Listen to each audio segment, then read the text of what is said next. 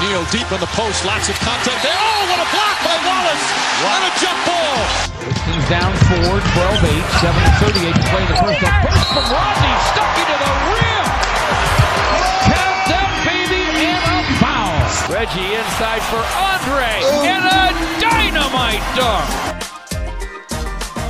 Pistons fans, we welcome you to episode number 32 of the Palace of Pistons podcast. The whole crew back together this week.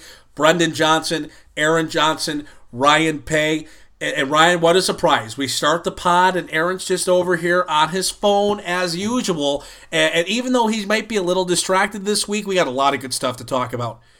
I look forward to it. I'm glad to be back. Sorry I missed last week, fellas. Yeah, um, no- Aaron, you can pay attention. That's the thing. Uh, I'm not sure. I'm not sure. Did, did I like miss a week and you guys decide like Ryan was just gonna be this part timer or something? It's like one week we got him, one week he's gone. We get him back for a week. He takes the next week off. It's like what's going on here? Aaron, Aaron likes to pretend he has an important schedule, so we're like, oh, we'll, we'll do it at this time. Oh no, you, we're gonna do it at this time. No, actually, we're gonna do it at this time. Okay, Aaron, why don't you uh, why don't you figure it out if you're the leader of this uh, podcast? Well, that's the Why thing. your whole team. Why don't you get your team on uh on one schedule, buddy? Yeah, it's all in the leadership. And when you set a standard as the leader that you could take random days off for your more important schedule, you let it be known to everybody that it's okay, it's acceptable behavior. This is nonsense. Thi- Just saying. I'm just. we're gonna put it on me. I'm here week in and week out, putting on a show for Are all the listeners. I Yeah, come in putting here on a show. on a weekly basis. I put together the outline. I put together the notes. I get us all on the same page. I'm working out technical difficulties, and you're gonna come on the podcast that I started, and you're gonna trash me. We're gonna do this. Aaron does the dirty work, but Ryan and I make the whole show go round, and that's how we're going to leave it. Um, but Aaron, you mentioned nonsense in that. Maybe nonsense is Jimmy Butler deciding that his preferred destination is not the Detroit Pistons. The rumors have come out. What? What? Yeah, I know. I know. It's ridiculous. And honestly, it's quite surprising, right? Why would he not want to come to Detroit where no free agents are attracted to? But, anyways, um, Jimmy Butler has announced that his preferred destination is the Miami Heat. And what a surprise. Pat Riley. I mean, that dude just finds a way. And he has found a way to attract Jimmy Butler to Miami. Sounds like a place he would go not only in trade, but want to sign a long term extension. And guys, that makes the Heat, again, a legitimate threat in the Eastern Conference. Aaron, starting with you, talk about the impact of Jimmy Butler going to Miami if that's to go through. Yeah, so I, I really think there's a lot to cover with this subject because you can you can go so many different directions with this. First off, I'm going to start by talking a little bit about a piece I wrote for palaceofpistons.com. I talked about how if an opportunity arises with the Timberwolves, the Pistons have to make a move for Jimmy Butler. They have to surrender whatever assets it takes to get him in a Pistons uniform. Um, and then you you know you look at the package that Miami can put together for a guy like Butler and the true centerpiece in the trade that going back to Minnesota would be Josh Richardson. And you know Josh Richardson a good two-way player good two-way prospect um, definitely one of, uh, a great on-ball defender can shoot the three. But like he's not he's not a top tier guy. He's not a guy that I want to center a trade around when I'm trading a top 12 player in the league. And then you look at what else Miami has to offer and they're not going to trade both Josh Richardson and Bam Adebayo. You know they wouldn't they wouldn't give up that much. They're looking at giving up Josh Richardson, and then you could see some guys like Tyler Johnson get tossed into the mix. Maybe James Johnson, um, Goran Dragic, who you know he's still a, a fine NBA player and everything, but he's not no Jimmy Butler, and, and those two don't equal Jimmy Butler in any sense of any sense of the way. So I'm just curious that if this, and I really, I'm not sure if Minnesota would trade Butler uh, to Miami because one, again, I don't think they're getting the best package that they can if he's being sent to Miami, and to a team like Detroit who is pr- probably in a worse shape to make this trade asset wise, I think they could come up with a better package. Whether it be Luke Kennard, whether it be Reggie Bullock and Stanley Johnson, um, you know, if Reggie Jackson's involved in the trade, I whatever picks Detroit has all their first round picks right now. I think in some way Detroit could put together a package that's better than what Miami can do.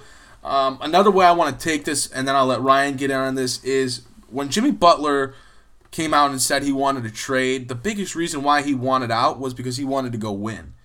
And he's going to go to Miami, where Miami is, they don't have a roster that's even close to competing.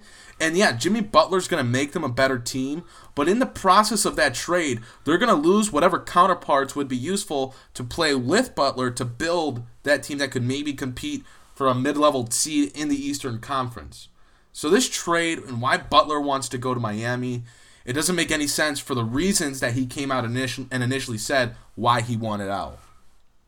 I, I tend to agree with you, Aaron, about uh, what really are the assets that Miami has to give. You say uh, Richardson, which I agree. Um, but I would have to believe they would have to give up Goran Dragic too. Um, but it's the same with the Pistons. You know, I think they could throw together a better package. Uh, I think Luke Kennard would have to be the centerpiece. I think you both tend to agree with that.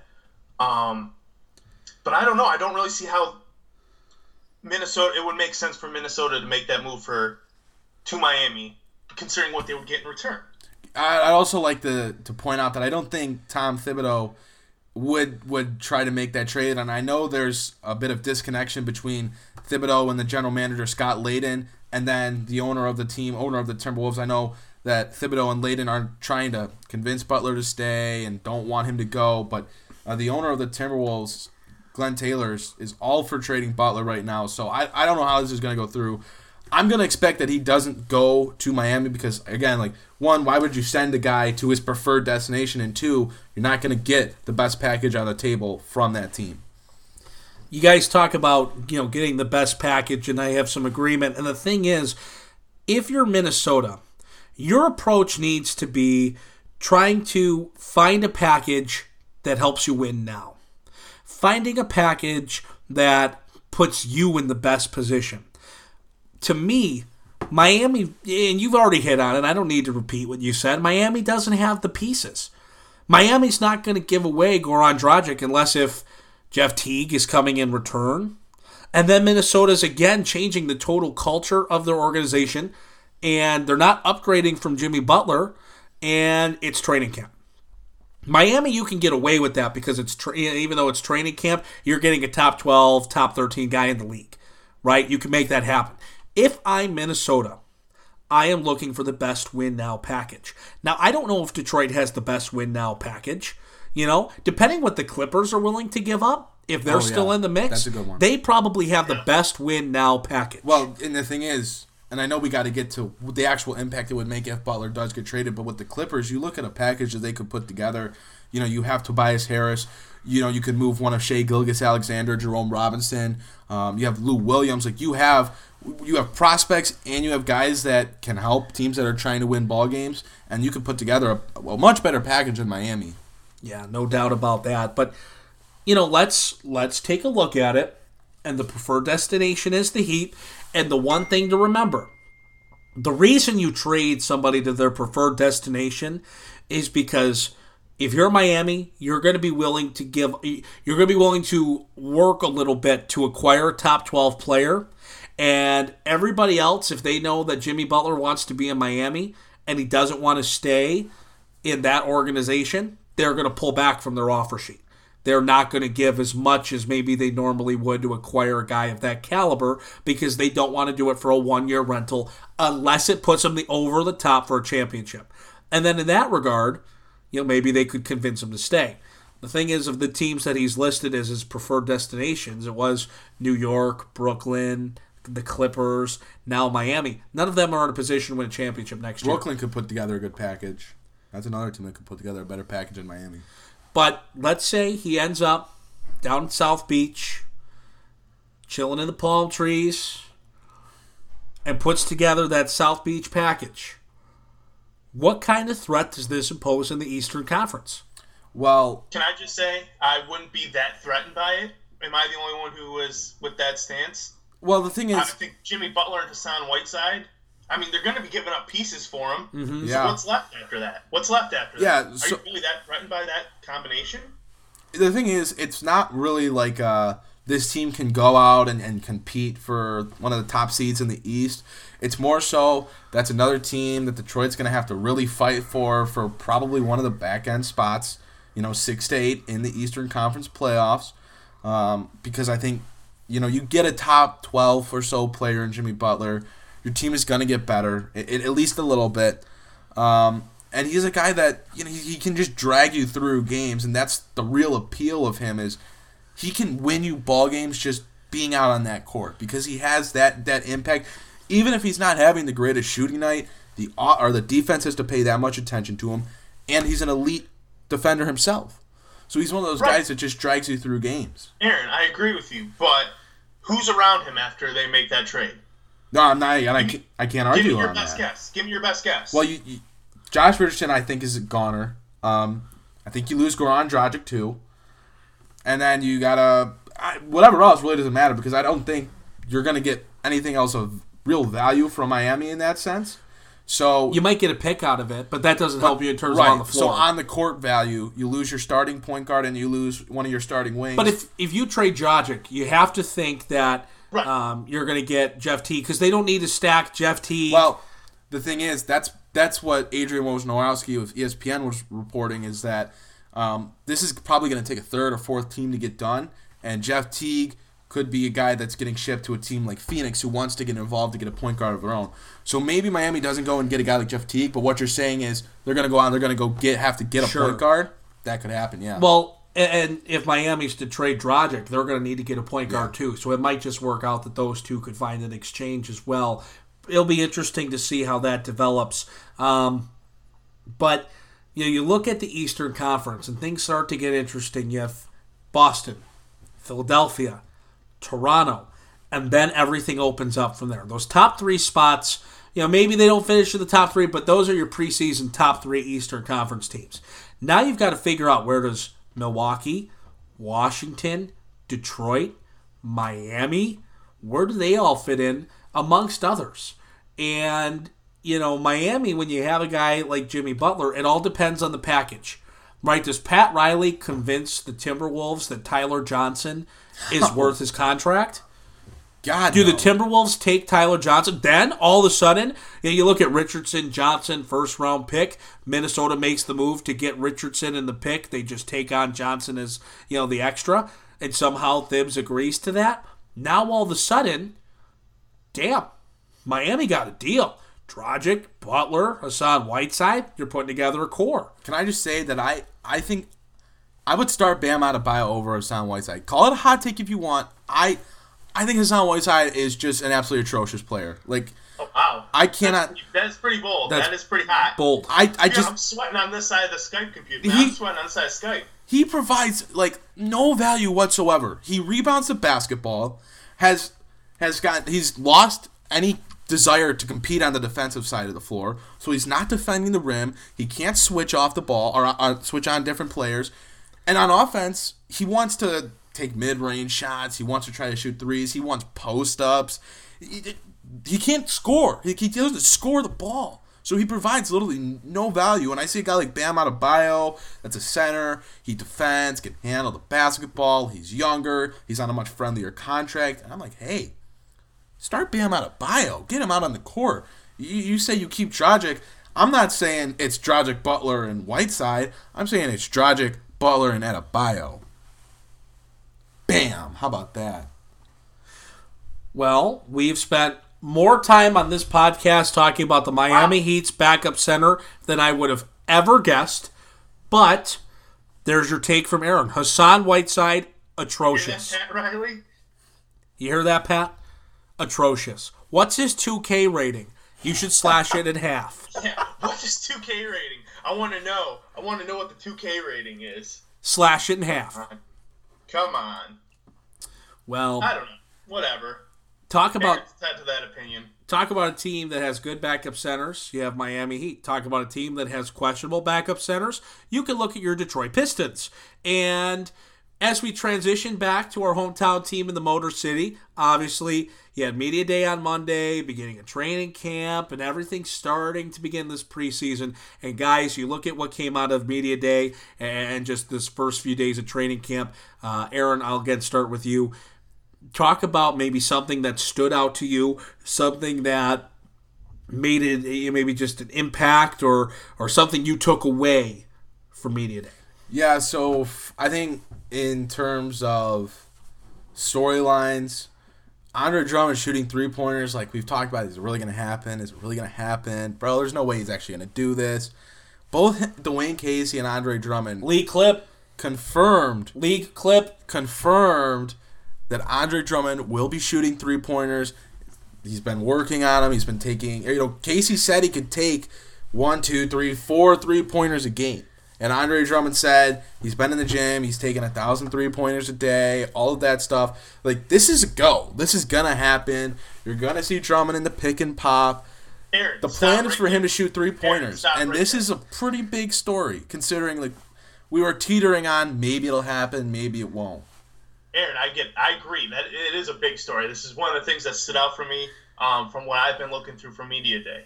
Um, and yes, he's been putting up a thousand three pointers uh, every day and shooting at a forty percent clip. He's got people with their hand in his face when he's doing it, but in practice and in the game it's completely different. And Andre Drummond, until he proves to us that he's mentally stronger, he's going to take the first three, brick them like crazy, and completely quit. That's a hot take. I don't know I if know that's it a. I, I I don't know if that's My a guy, hot my take. guy. I'm Is it- still, I just, I don't think it's going to be at that 35, 40% clip this year. And I think, I No, I it won't. bet he is. I bet he is going to be pulling and pulling and pulling because Dwayne Casey's going to let him. Hold on. But I'm telling you, it's going to be like 25%. Aaron just said no, it won't. We need to pull back the audio of the league clip segment. Yeah. Where Aaron talked about how, how he can pull this off. Just to clarify, at the uh, at the end of that segment when we talked about Andre Drummond shooting three pointers, I said he could shoot 32, 33 percent. That's not league average. You kept saying league clip. Yeah, and by the end of the by the end of the segment, I had said 32, 33 percent. League average around 35, 36 Hey, percent. did you hear that, Ryan? We talked him down to 32, 33%. We talked him down. I know we talked because you were saying league clip that entire time on that episode of the Palace Pistons podcast. You were league clip, league clip. No, Aaron, trust me, it's not going to be league clip. It's going to be around 25. Hey, we'll see, we'll see. league clip, league clip. Hey, we'll see. Okay, buddy. You guys, All right. you guys owe me a dinner if he shoots league clip. I'll My put guy, I, I, I will definitely pay up on that because I want him to shoot league clip because this team will be next level better for themselves if he shoots league clip, but he won't be. Yeah, we're taking. Listen, he shoots league clip. Mark it here. Episode 32, Palace of Pistons podcast. If Andre Drummond shoots league clip, Ryan and I will buy Aaron steak dinner. What's his minimum? What's his minimum attempts? Yeah. What's the minimum attempts on that, Aaron? Um, jeez, I- I'll go two per game. That's fair. I think that's fair. So two a game. You're I looking mean, at a minimum. Like I don't know. Like I, I like I don't know what to expect him to take. I mean, I know Dwayne Casey said he could two, take one, two, three, four, five a game, but like, is he really gonna have that many opportunities One in and the a half, offense? two a game. I think one and a half, two a game is fair. So we're saying that Andre Drummond has to take. We're setting depending what his health status is, an average of two per game, and he has to hit league clip. And then, of course, this can change if we see the offense changes a little bit. Um, but as of right now, yeah, I'd say two a game, considering they're so confident in him shooting. Yeah. Right. which I am not yet. And I said it on the podcast that we talked about this, and I'll say it on episode 32. I want him to shoot league clip. I want him to shoot better than league clip. I hope it works out, and I hope I'm wrong. But I really don't think I'm going to be. So not this year, anyway. I do think it eventually gets better, just Sure. not this year. That's fair. So Ryan, if there was anything else for media day in this beginning of training camp, anything else that you've heard that maybe stood out to you, a big storyline that uh, that took some notice, that hit the tug the heartstrings a little bit? Two things. One was minor, one's pretty major. The minor one is Andre Drummond talking about how him and Kevin Garnett talked about the mental aspect of the basketball game. And I just want to say, I told you that's what they would be working on, because that's what they need to work on with him, because that's how he's going to put it all together, if he's mentally in the game. So I'm glad him and Kevin Garnett have talked about that. Two, Dwayne Casey talking about how Blake Griffin, Blake Griffin stand over here, how he's been very scientific with his workouts this offseason, taking a truly scientific approach to making his game better to how the game is being played now, since he's not the high flyer that he once was. I love that. I'm so excited for that. Blake Griffin's coming, like I said. Yeah, and, and the thing is, Ryan, that scientific approach, James Edwards of the Athletic put on a just an, a fascinating read on that scientific off off season that Blake Griffin had.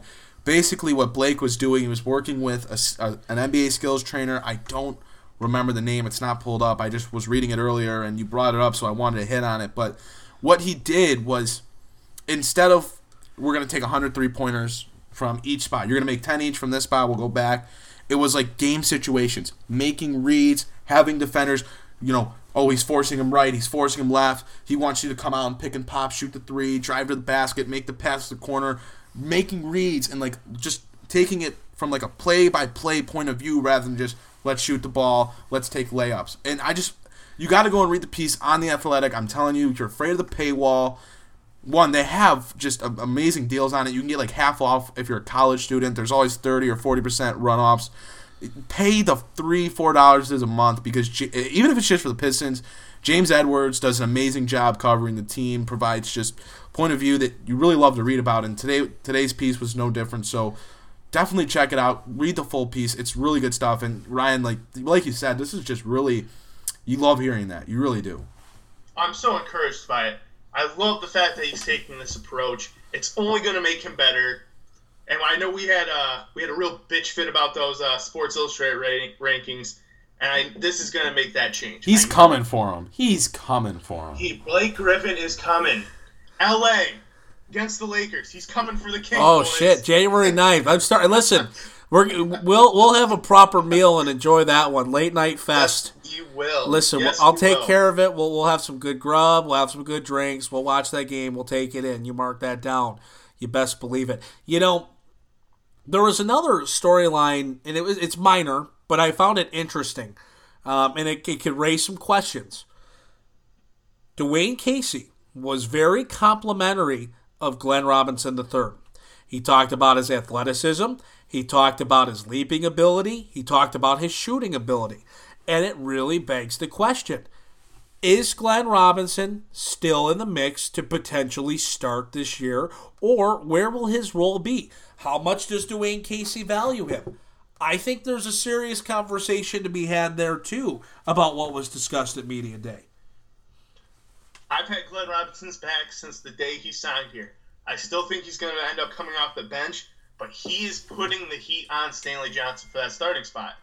And Dwayne Casey coming out and telling about how how much he likes what Glenn Robinson's bringing to the table is just proving the point. And I think I hope it's just making Stanley Johnson work harder because Blake or Blake Griffin, excuse me, Glenn Robinson's just going to take his spot if Stan's not working. Yeah, and, and you know my point of view. You know I'm behind the Luke Kennard Reggie Bullock pairing.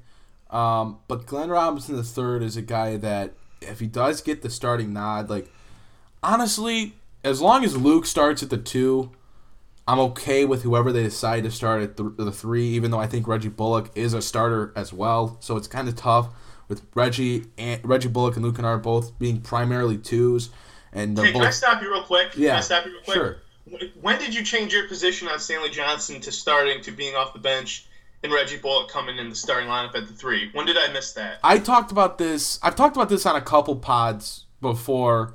Um, I I don't I know know. you liked pairing them in a lineup. I didn't yeah. know about starting. Yeah, starting. I'm very interesting. Yeah, I know I was with Stanley again early on, and maybe it's just because uh, we haven't been on the pod on a consistent basis lately. But yeah, I did make that switch.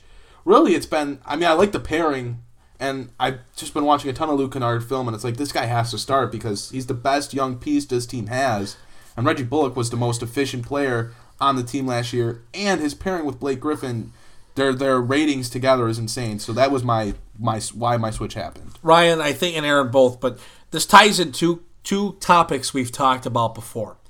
And the first being that, as I have mentioned both on Twitter and on the podcast, Luke Kennard has to start so he doesn't turn into Stanley Johnson. He has to be given the chance to succeed. I don't I don't necessarily I don't think that correlates. In Oh, the I do, way. and here's why. Stanley Johnson never had the opportunity to succeed. It was always about minimizing his chance to fail. Luke Kennard cannot be held on the same account of we'll bring him in off the bench, we'll mix him in a little bit in different lineups, we'll give him a little leeway, and then oh he messes up, we're gonna pull back the leash. He needs to have a chance to succeed and fail, not just trying to put on the But- fail prevention. But you can still be a good player and come off the bench. I don't think that's and Dwayne Casey is nowhere near the same coach, player development wise, that Stan Van Gundy was. So I don't think if Luke comes off the bench, that's setting him up for failure or trying to hold him back. It is because he doesn't have a guy like Jimmy Butler in front of him. He would be starting behind a Reggie Bullock. And listen, Reggie Bullock's a good player, but I'm sorry, Luke Kennard's your future. You need to put some investment in your future. If you're not going all in on putting all hands on deck to go out and get a guy like Jimmy Butler, then you need to be developing a guy like Luke Kennard to carry you into your next wave when Blake Griffin moves on from Detroit. You know, Andre Drummond hits that second contract and you start that next wave of Pistons basketball. You need to make a move for your organization here. Well- starting Luke Kennard and giving him a chance to succeed and to grow and to learn in that lineup is the only way to do it. He's not learning behind some veteran, league respected star. He would be behind Reggie Bullock. And again, that is not a disrespect on Reggie Bullock, but you've got to put power in the people that hold the hands of your future.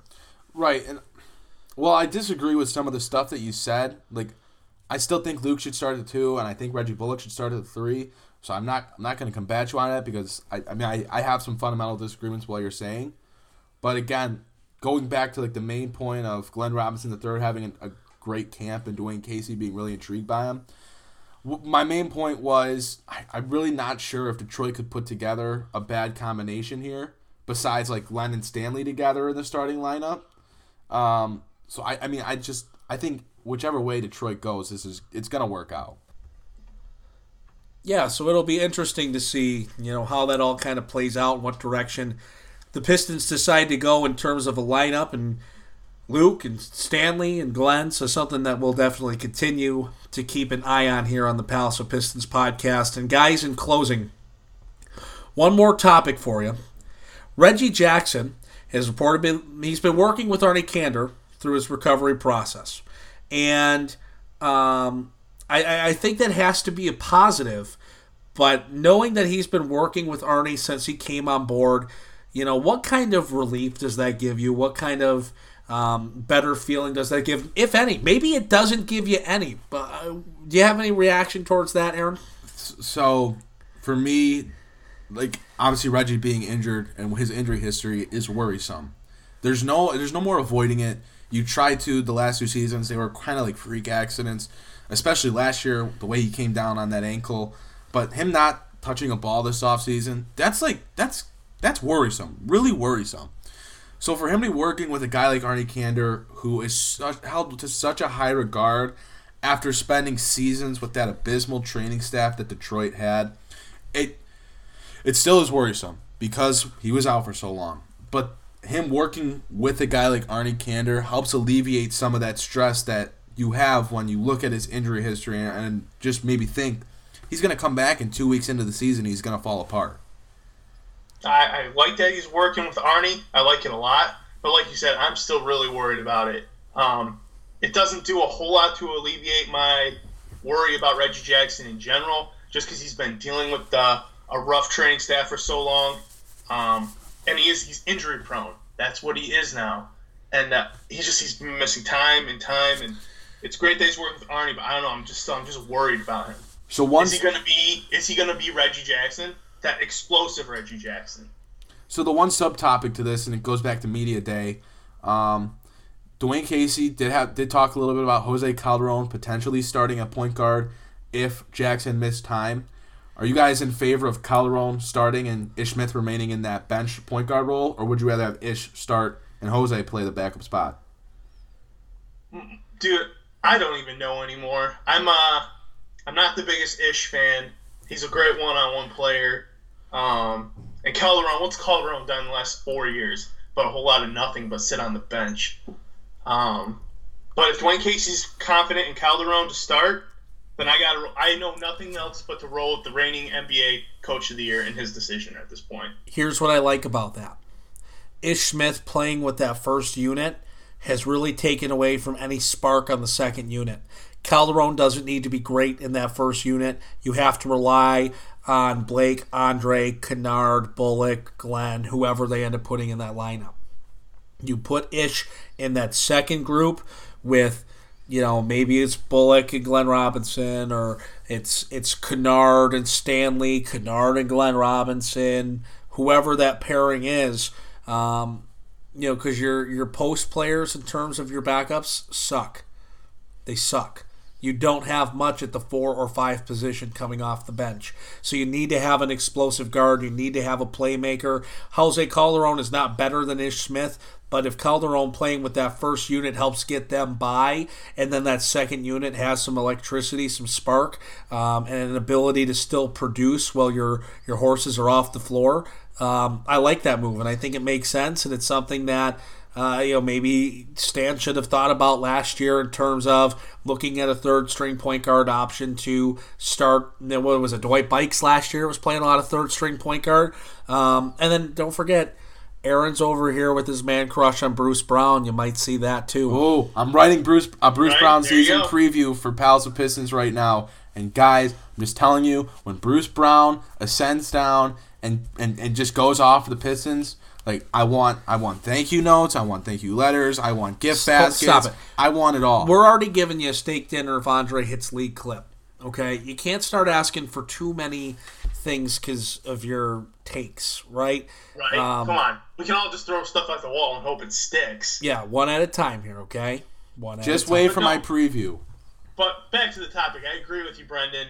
Uh, I think I agree. Hol- Calderon can make the uh, the starting lineup look better. Because, like I said, let's face it, Ish Smith is a one-on-one player, and that will work better to spark the offense with the second unit, not the first unit. The first unit needs to go through Blake and Drummond and Kennard or Bullock, whoever. It can't go through Ish on the first unit. And Calderon can be passable with the starting unit because Blake can initiate the offense, Luke Kennard can initiate the offense, Andre Drummond can initiate the offense, and Jose Calderon, when he has to shoot the ball, one thing he still can't do is shoot the three ball. So he can be a spot up three point shooter. You know, he can move the ball on offense, and he can he can be passable in that sense. I, think Ish staying with the second unit for the reasons that you guys mentioned, it's it's the right decision. So again, something to follow. We're in training camp, beginning of the preseason, and sooner than later, we're gonna hit opening night here for the Pistons. So we're getting close to coverage on that. We're looking forward to it. Uh, and again, we're going to keep coming with these episodes, right? This Palace of Pistons podcast, episode number 32. You know, we're on iTunes. Subscribe, rate, review, tell your friends, get them to subscribe, rate, review. Visit our website, palacepistons.com. Follow us on Twitter at Palace of Pistons. You can follow me at Media Brendan. You've got Aaron at A Johnson NBA. You've got Ryan at Paye Ryan. That's P A Y E underscore Ryan. And on Instagram, you've got at Palace Pistons. Not Palace off Pistons, Palace Pistons, as Aaron very directly informed me before the podcast today. So we appreciate everybody tuning into episode number 32, and we will see you for episode number 33 of the Palace Pistons podcast.